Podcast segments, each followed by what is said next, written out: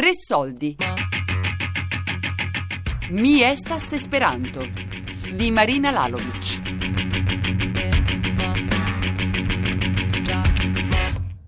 Mi estas Ranieri, per me l'esperanto è eguaglianza. Eh, mi estas Maresa, eh, per me l'esperanto è comunicazione tra i popoli. Mi estas Paolo, per me l'esperanto è uno dei pilastri del futuro, insieme alla pace. A Roma, ogni settimana presso l'Associazione Esperantista Romana si tengono le lezioni di lingua esperanto.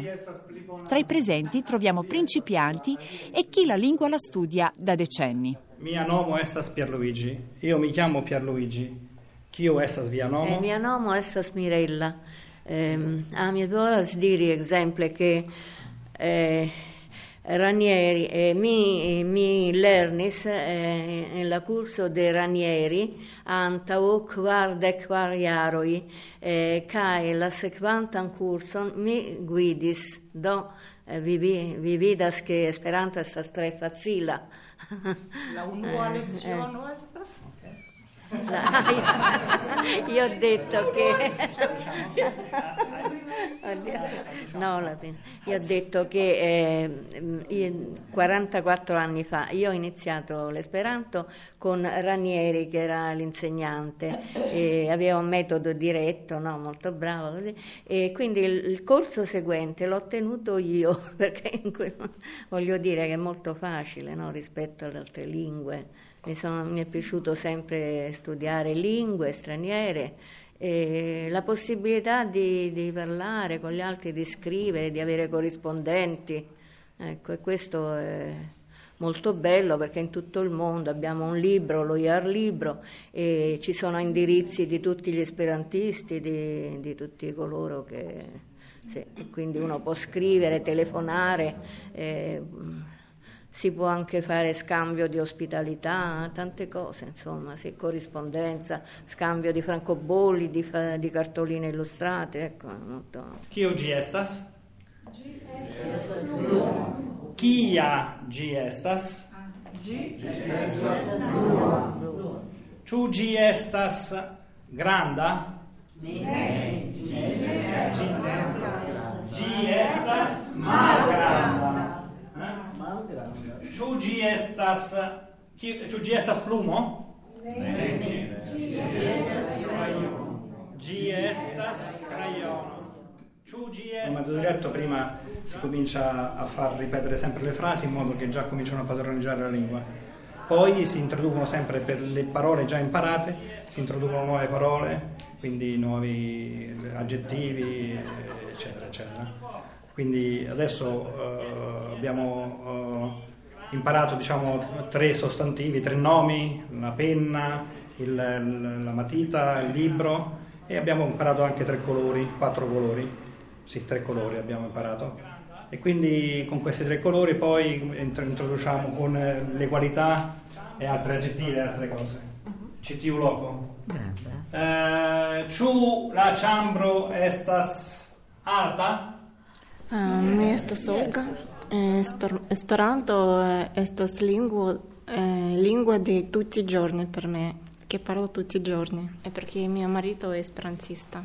Ho cominciato a studiare 15 anni fa perché in mia città Cibaxare era un club, grande club di esperantisti. E erano amici che studiavano, insegnavano questa, ling- questa lingua e secondo me queste lingue sono molto, somigliano tanto. E per me è un, una cosa un po' difficile perché qualche volta quando voglio parlare esperanto, parlo l'italiano, mischio così due lingue. E voi a casa parlate in esperanto? In esperanto, sì. Ah sì? Uh-huh. E litigate anche in esperanto? Ah, certo. Possiamo sapere qualche parolaccia in esperanto? Che dicono che sono le parolacce prima di impararsi una lingua per sopravvivere. Allora, visto che non c'è un paese che accomuna questa lingua, però bisogna anche fare a botte in esperanto. Che cosa devo sapere? Eh, non ci sono parolacce in esperanto. Non è possibile? Uh, eh, eh, forse non conosco, più, più quello che conosco è per dire, può dire ehm, stupida. Mm. È stultolino. Come si dice? Stultolino. Struttolino. Uh-huh. Ok. Cioè, stupida è la parola più grave che uno può dire in esperanto. Che lei conosce. Ah, quella che lei... Ah, no. È stato scritto un libro con tutti gli insulti. E sono gravi questi insulti. Cioè, ci sono di vari tipi, ce l'ha scritto un nostro socio, ha diviso gli insulti per vari tipi. Ehm, insulti normali, tipo appunto stupido, scemo, cose del genere, insulti che hanno una relazione con sfere sessuali o sfere scatologiche e anche insulti tipici del mondo esperantista. Cioè se a un esperantista dico eh, tu sei un idista, che è un'altra lingua eh, mh, artificiale che ormai non ha più diffusione, è quasi un insulto. Come lo direbbe in esperanto? Vi estas idisto. Vi estas idisto. Eh, quindi è, o volapuchisto, ecco. Quindi ci sono, c'è tutta una serie di... Non mi sono mai visto come un figlio di Esperanto. A Novi Sad, in Serbia, Renata Parigi, meglio conosciuta come Mamma Europa, ci racconta come la lingua esperanto ha cambiato la sua vita. Alla fine lei eh, con l'esperanto ha conosciuto poi il suo Eh, futuro sì, ami- sì. marito. Ci iscrivevamo solo in Esperanto. Sì? Eh certo. l'iter- E dove vi siete conosciuti? A Bologna, al primo congresso? Sì, ma allora eravamo solo amici così, ma dopo ci siamo tro- ritrovati a Copenaghen Mhm. e siccome ci, siamo poi aiutati perché venivano dall'ex Jugoslavia, allora era più difficile per loro viaggiare che noi, noi eravamo liberi, portare quanti soldi volevamo, noi li abbiamo poi aiutati in questo, erano sempre Mhm. riconoscenti. E ci siamo ritrovati a Copenaghen e abbiamo fatto un po' di amicizia di più e, poi ancora a, Ma- a Ma- a Marsiglia. Mhm. Ecco, a Marsiglia, Costa Azzurra, sai che bello che è stato. Dopo, dopo del congresso, vero, eravamo liberi, c'erano, c'erano le sedute, tante, tante belle cose che dicevano, poi c'era eh, la, la- la giornata della musica, giornata- abbiamo anche la- il ballo, io non sapevo neanche ballare, perciò non ballavo, ma era bello sentire la musica e c'erano eh, anche commedie, insomma, intrattenimenti, facevano in Esperanto sempre e poi facevano il giro della città insieme. E siccome che anche i comitiva di mio marito in Jugoslavia piacevano tanto viaggiare, solo perché erano sempre qua in Jugoslavia il tempo, eh, sentivano di più loro il fine della guerra che noi, noi sentivamo più libertà, capisci? Mi sono sposata in Italia, nel 61 sono venuta qua subito, nel 62 è nato lui, nel 64 è nata lei, nel 65 è nato un altro figlio ancora. In tre anni sono nati tutti e tre, ero a posto. E anche mio marito, perché non era mica tanto giovane mio marito, sa, e anche io non ero più tanto giovane. Eravamo maturi tutti e due, consapevoli del nostro... Comunque me ne sono cavato, cosa vuoi mai? Ma ancora adesso mi dicono, signora, ma do- da dov'è lei? Dopo 50 anni che sono qua. E mi dicono, di sicuro è il polacca, è russa. Dice, no, no, dico, io sono italiana. Cosa? sì, sì, dico, sono italiana. C'erano tre A lingue. casa parlavamo tre lingue, a casa sempre. Col papà parlavamo serbo tutti e tre, con la mamma italiano e mamma e papà parlavano esperanto. E potevano dire quello che gli pareva, perché voi co- capivate o no? Capivamo. Sì, sì, sì. E come Si avete chiama- imparato? Così. Da sentire. Infatti loro pensavano di parlarsi tra di loro dei segreti in lingua esperanto, però noi capivamo tutto. Quindi niente segreti in famiglia. È una conoscenza passiva.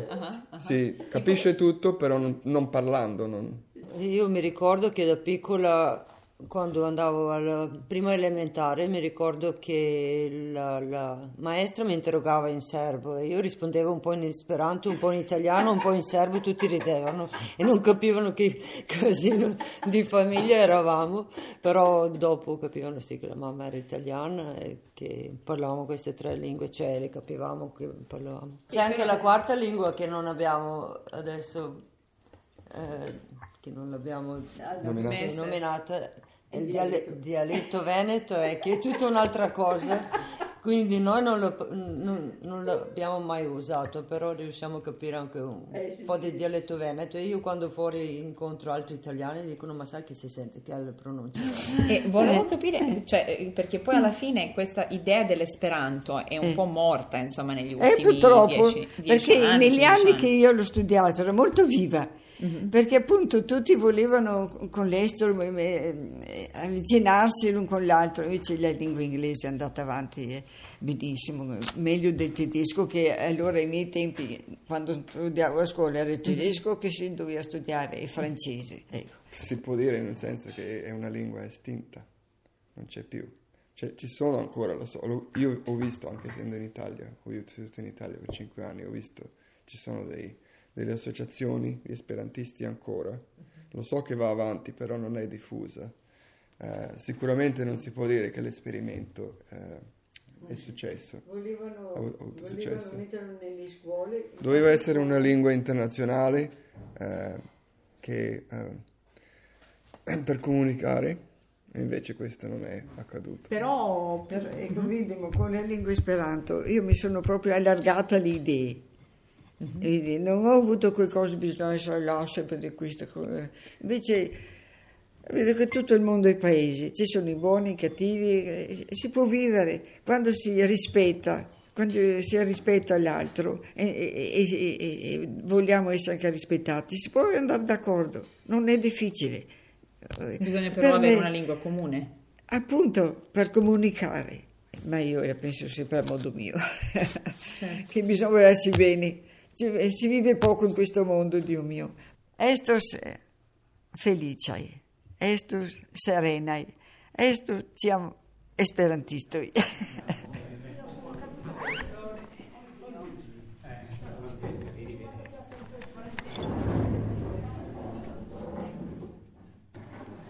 Yes, ĉar estas demokrata lingvo. Yes, vere. Vere demokrata lingvo. Donas al ni la eblecon esti sur la uh, la eblecon esti kun aliaj homoj en uh, situacio egala. Eh, ripete, Silvio, traduci. Che sono qui perché mh, l'esperanto è una lingua democratica che consente a tutti gli uomini di poter parlare su un piano paritario e quindi di essere tutti senza situazioni di supremazia gli uni rispetto agli altri. L'esperanto è una lingua, eh, è una lingua ed è non solo una lingua ma è anche un modo di vita, un modo di essere, un modo di porsi davanti alle persone. Cioè, oltre alla, alla, lingua, che ce ne sono tante, c'è una idea interiore, c'è una, una voglia di vedere tutti allo stesso modo.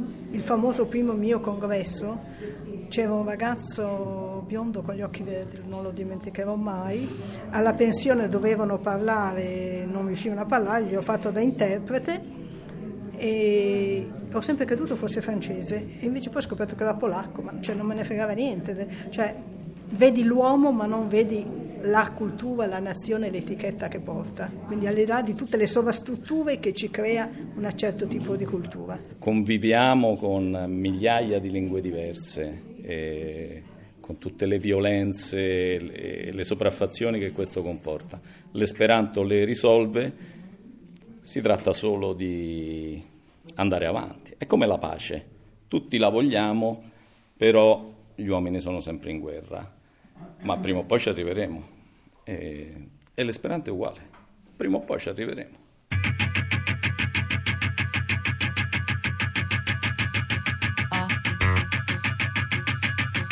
Mi estas Esperanto di Marina Lalovic. Tre Soldi è un programma a cura di Fabiana Carobolante, Daria Corrias, Elisabetta Parisi e Lorenzo Pavolini. Podcast su tresoldi.rai.it.